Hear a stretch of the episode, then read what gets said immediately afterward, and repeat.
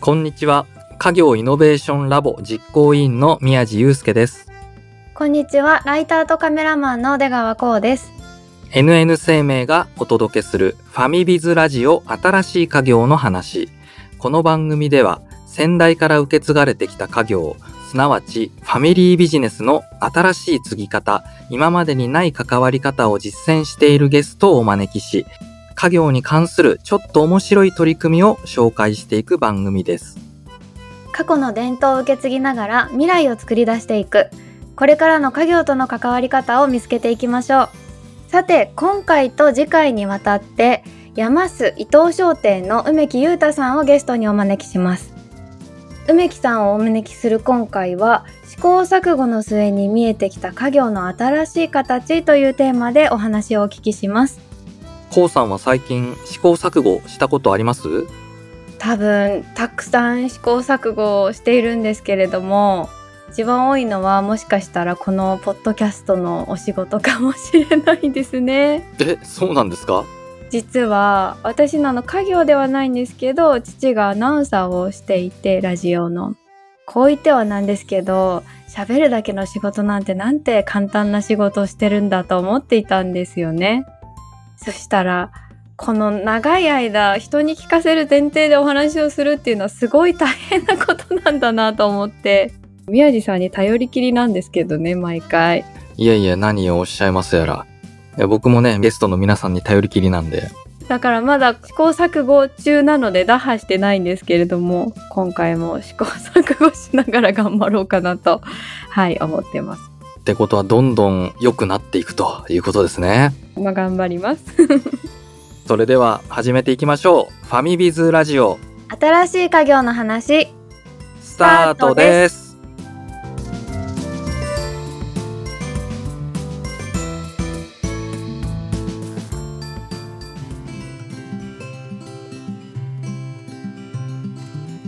新しい家業の話。本日は梅木さんにお話を伺っていきます。よろしくお願いします。よろしくお願いします。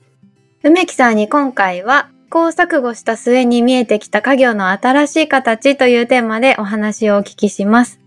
さて梅木さん早速なんですけれども自己紹介をお願いしてもよろしいでしょうか？はい。北海道月形町で100年以上続く土木建築資材の卸売業や小売業を行う一家に誕生しました。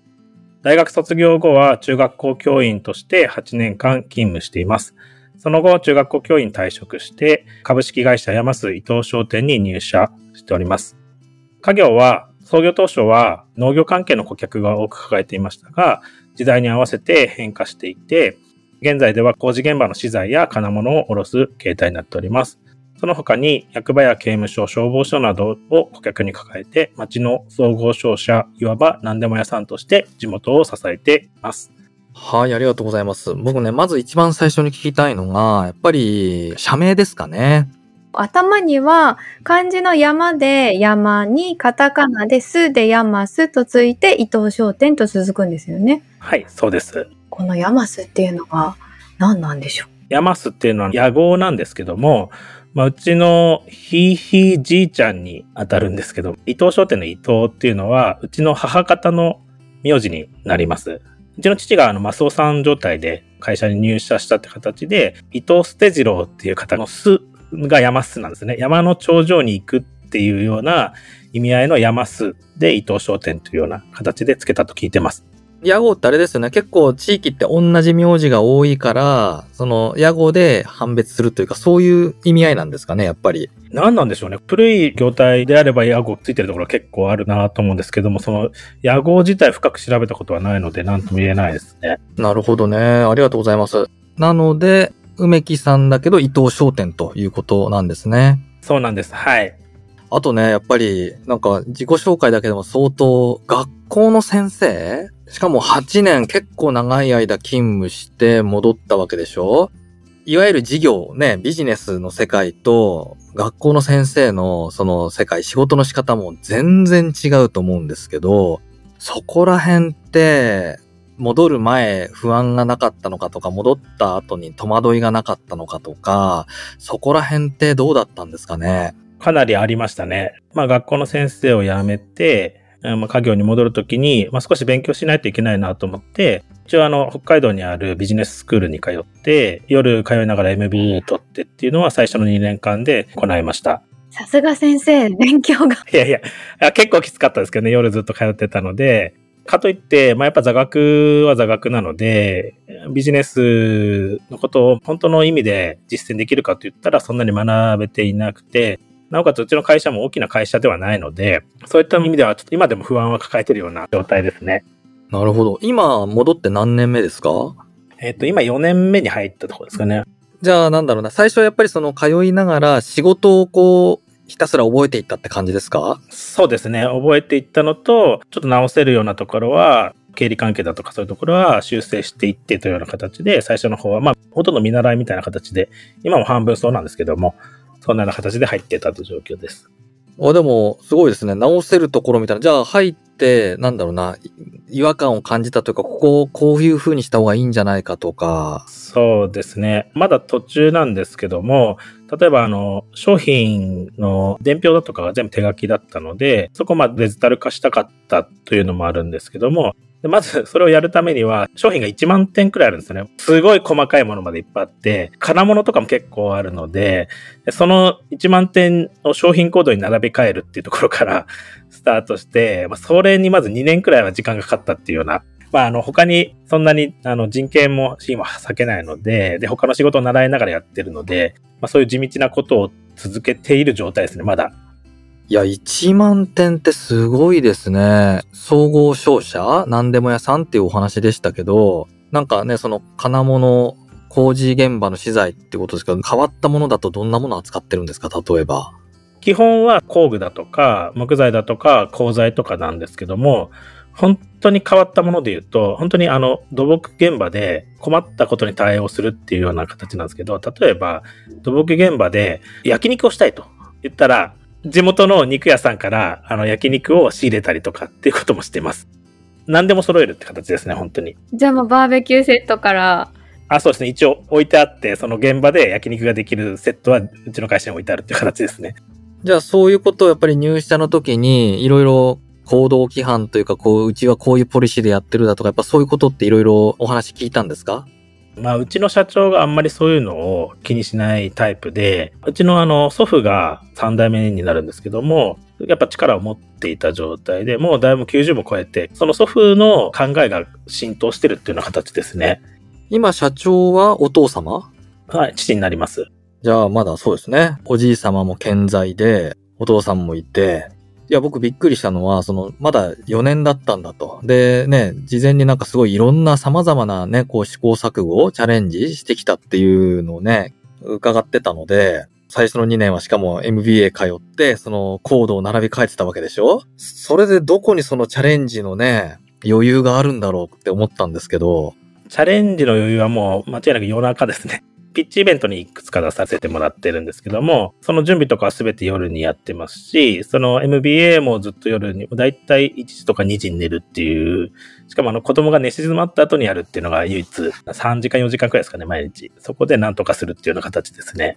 すごいね。じゃあそれをもうずっと4年続けてる感じですか？そうですね。特にそのビジネススクールに通った時にその習慣ができて、これやめたらもったいないなっていうふうに思っていて、夜はできるだけなんかそのインプットの時間だったり、自分にできることないかなと探してるような状況です。素晴らしいね。でもこういうね、習慣ってすごい本当大事だよね。いや、素晴らしいですね、本当に。いや、これね、でも本当大事で、僕もね、あの、サラリーマンの頃、毎朝5時とか5時半に起きて、あの、辞めるまでずーっとやってたんですよ。何をしてたんですか？勉強ですか？企業のための勉強とかね、まあビジネス書読んだりだとか、そういうね、いい習慣ってね、そう大事にしとくと本当にいいよねっていう、僕もすごいだ、共感した話聞いて。そう、耳が痛い。僕もね、今できてるかっていうとね、まあまあ微妙なんですけどね。いやいや、いつか、いつか聞いてくるっていうこともありますよね。そう、すぐじゃなくてもね。そう。いや、だからね、すごいなと。ピッチイベントに出たってことはあれですよね。多分新規事業とかそういうアイディアをプレゼンするんですよね。そうですね。だからね、なんだろうな、その、まだ仕事を覚えてるタイミングで、しかもね、何度も言うけど、その学校の先生から戻ってきて、よくそんな新規事業のアイディアなんか出てきたなぁなんて思うんですけど、そこら辺って着想ってどんなところから取り入れたのかなと。まず、新規事業についてなんですけども、まあ、私のなんか心にあるのは結構危機感が強くて、卸売業をやっていて、やっぱ卸売業の将来と未来っていうのが結構厳しいなっていうふうに、まあ、家業に入る前から感じていたところもあるので、実際にあの、私の その、注文を受ける役職だとか、アマゾンで調べてアマゾンのものを頼んでくれとか、モノタロウのものを頼んでくれだとか、そういった状況にあるわけで、その卸売業の強みっていうのがもう全く失われてるような状況になっているんですよね。そういった意味で何か新規事業を起こさないと、まあ自分が20年後、30年後に社長になった時にかなり苦しいんではないかなというなので、まあ、入社した当初から新規事業を考えないとダメだなっていうふうに思っていたっていうのが始まりです。ということは先生になる前から、まあ社会に出る時から家業を継ぐんだっていうのはもう決めていたってことですかねいえ、全くそれもなくて、私は4人兄弟の3人目なんですけども、うちの家族は全員そういうふうに思っていなかったんですよね。で、まあきっかけは、中学校教員に結構満足したっていうのもあるんですけども、その際に街が疲弊してるっていうのをすごく感じていて、街づくりをしたいと思って家業に戻ったっていうのが大きな理由です。街づくりスタートなんです、実は。だからいろんな事業がこう、街づくりに紐づくようなものが多く。そうですね。基本的にはその、私、あの、月形町ってところなんですけども、月形町を、あの、まあ、なんとか、まあ、元気づけたいっていうのが根本にある思いなんですね。なるほど。これ街づくりに関わるものでいくつかやられた新記事があったら聞いてみたいなと思うんですけれども、どんなものがありますか？まあ、家業と関係ないところなんですけども、まあ、街にいる仲間と月型デザインっていう街づくりの団体を作って、まあ、ワークショップだとか、ファーマーズマーケットだとか、そういうことを開催しているっていうのが一つと、あと、ここ最近の話なんですけども、家業で持っている倉庫を DIY で改築して、今、コワーキングスペースを作っているところなんですね。昨年度の12月くらいにクラウドファンディングでお金調達して、それでコワーキングスペースだとかイベントスペースだとか、そういうことを行える場所を今、ちょうど今週、あの、完成パーティーを行うような形になってます。結構広いんですか？倉庫は。そんなに広くないですね。あの、一般的なカフェくらいの。いや、それ倉庫で持ってるのすごいことだと思いますけど、家業ならではの強みを生かされてますね。でもそれは多分こんなにたくさん商品扱ってるんだったらね、ある程度ね、在庫も抱えないといけないだろうし、ね、全部もちろんね、在庫持ってないんだろうけど、でもある程度大きな倉庫必要だろうなと思って。そういった意味では結構、その、まあ確かに商品店は多いんですけども、それ以上に本当に長くやってるところなので、土地だとか建物っていうのがちょっと余ってるものが多いかなっていうふうに思っています。羨ましい話ですね、宮地さん、これは。田舎ならではの 話で。うん、なるほどね。街づくりが、まあ自分の根っこにあっ、そういう視点から見て、新規事業を考えていったってことなんですかね？そうするとね。そうですね。まあちょっとその街づくりと家業は話さないといけないなっていうふうには思っているところもあるんですけども、その、例えばピッチイベントに出してたものなんかは、食べる花を製造するっていうもので、ちょっとこれあの、社長の GO がなかなか出なくて、うまくいかなかったっていうのがあるんですけども、街づくりに関する新規事業だとやっぱり利益が出づらいものが多いので、これは私の中の趣味だなっていうふうに思っている部分で、で、それとは別にその収益の柱となる新規事業を作っていかなければならないなっていうふうに思っていて、ただまだその本当に始動できてないっていうのが、まあ実のところになりますね。はい。食べられる花っていわゆるエディブルフラワーってやつだと思うんですけど、なんでまたそのアイディアを思いついたんですか？母が別会社をやっていまして、プロのガーデナーなんですよね。結構あの、道内でも全国的にも有名なガーデナーではあるんですけども、その中で結構あの、エディブルフラワーっていうのをやっていて、私はこれは結構いけるなっていうふうに見てて思っていて、まあ、かなりニッチであるけれども、高級食材だとか、そういうところに合わせることが結構可能で、ちのその母もエディブルフラワーがっつりやってた時に、東京のイヌアっていう結構有名なレストランがあるんですけど、イヌアに全部そのうちの花をおろしてたんですよね。ええー、そうなんですか。すごちょっと宮地さんどんなレストランなのか教えてくださいよ。あ、でもこれは梅木さんに言ってもらった方がいいんじゃないかな。私は、あの、行ったことはないんですけども、ノーマっていうなんか世界一のレストランって言われているところがあるんですけども、そこのシェフが東京に来て開いたのがイヌアっていうただちょっとコロナ禍で閉じてしまったみたいなんですけども、そこに、あの、イヌアのシェフが月形に来て、一緒にバーベキューしました。すごい贅沢なことなさってますね。はい。めちゃめちゃ贅沢でした。はい。っていうこともあって、あの、まあそういうのを肌で感じて、エディブルフラワーでそのイヌアのシェフがわざわざこの田舎町に来るっていうことは、かなりそういう価値があるなと思って考えて、それをまあ植物工場で効率よく作ったら、もっといい商売になるんじゃないかなというふうに思って提案してたんですけども、父の理解を得れなくて、前に進まなかったっていうところがありますね。なるほど。これはやっぱり、あれですかね。その、卸売業に危機感を感じているから、ちょっとメーカー的な製造もやりたいみたいな考えもあったんですかね。全くその通りで、やっぱり、川下か川上にどっちかに寄んないとダメかなっていうふうに、まあ、スマイルカーブとかっていう話もありますけど、やっぱりその真ん中にいるっていうのが付加価値を生むことが非常に難しいなっていうふうに強く思っていて、なんか物を作る方か、本当に最終的なサービスを提供する方か、どちらかによらないと苦しいなっていうふうに感じているところですね。はい。なるほどね。じゃあそれの今試行錯誤は今も続いていると。そうですね。あの、やっぱりこの、今、衰退産業、なおかつ衰退地域にいるっていう、この結構絶望的な立場にあるなっていうふうに思っていて、新規事業を、これあの、そのエディブルフラワーで学んだことっていうのは、3つくらい必要だなと思っていて、エディブルフラワーをやった時植物工場でやるとなると、やっぱ初期費用がかかる。父の了解なかった大きな理由がなっていうのと、あともう一つ、やっぱ決裁権が自分にないと苦しいなっていうふうに思ったのも、結局その事業を父が理解しないと事業は進まないなっていうふうに思って、でも父が理解できる事業が利益率を生むものかって言ったらすごく可能性が低いなっていうふうに思っていて、新しいものに挑戦するときに父の理解を得ようというのはかなり厳しいなと思って。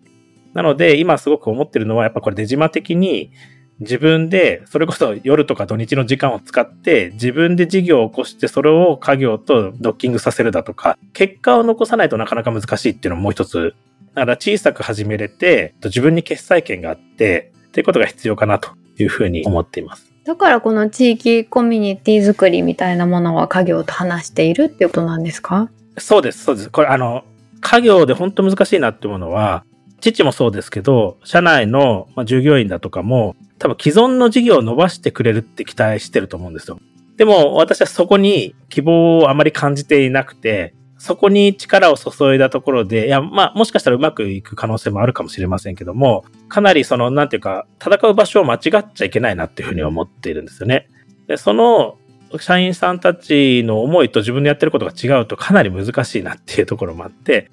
だからその、今のマッチ作りとかも同じような感じで、あの、自分でのその家業と関係ないところとりあえずやって、結果だとかがついてくるといいかなっていうふうに思っているというような形です。なるほどね。こうそうすると、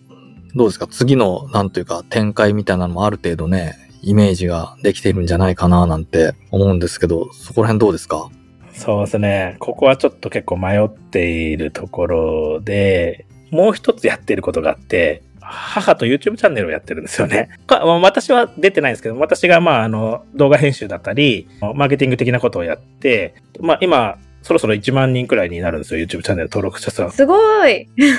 人気 YouTuber じゃないですか。そこも、あの、収益が出てきているところではあるんですけど。これはガーデナーのお母様の活動を紹介してるんですね。そうですね。ガーデニングの職業柄いろんなガーデンとか行くので、そこで有名なガーデナーと喋ったりとかっていうことを撮影してきてもらって、私が編集したりしてるんですけども、まあだから、そういうところで結構動画制作とかもちょっと自分でやっていて、まあこれあの教員時代から結構学校祭とかで動画編集とかしてたっていうのもあるんですけど、この動画事業っていうのをちょっと実は今こっそり考えていて、コワーキングスペースの DIY が落ち着いてきたら、ちょっと手を出そうかなというふうにすごい。出島がもう何個もある不思議な形の島みたいになってますね。そうなんです。はい。すごいな。確かに複数のね、出島戦略いいね、確かに。あの、最近のその、やっぱ、まあ、家業持ちの後継ぎ友人結構いるんですけども、みんなすごいなって思っていて、結構一つの事業をシンプルに、こう、もうそれを極めてやってってるっていうのもあるんですけども、自分はこれからの世の中はもう一つのやり方があるなっていうふうに思っていて、それはあの、副業っていうかその複数の方の副業的なやり方も、その後継ぎとしてそういうやり方もあるんじゃないかなって今、ここに思ってることがあって、ある家業をずっとその、ある事業を一つずっとやるのではなくて、いろんな顔を持ち合わせた方が、この後の世の中って生き残れるんじゃないかなっていうふうに思ってるところが強いと。なので、とりあえず面白そうだなと思うことはやってみようというふうに思ってるようなところがあります。さて、まだまだお話を続けていきたいところですが、梅木さんをお招きしてお届けするファミビズラジオ新しい家業の話、前半はこの辺りまで。次回も引き続きよろしくお願いいたします。よろしくお願いします。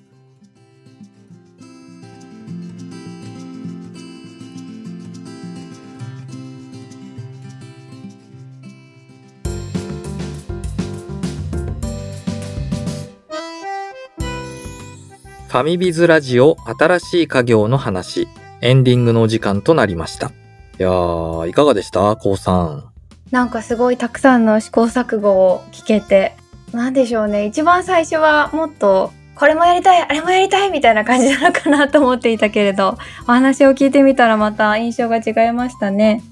そうですね。やっぱりあのね、ビジネススクールで学んでいたということもあってですね、卸企業これからね、真ん中ではなかなかね、厳しいから川上に行くか、まあメーカー側に行くか、川下サービスの提供者にね、なっていくのかっていうのをやっぱり試行錯誤していかないといけないなっていうのはですね、これすべてのね、業界業態の方に、まあ、通ずるようなお話だったんじゃないかなというふうに思いましたね。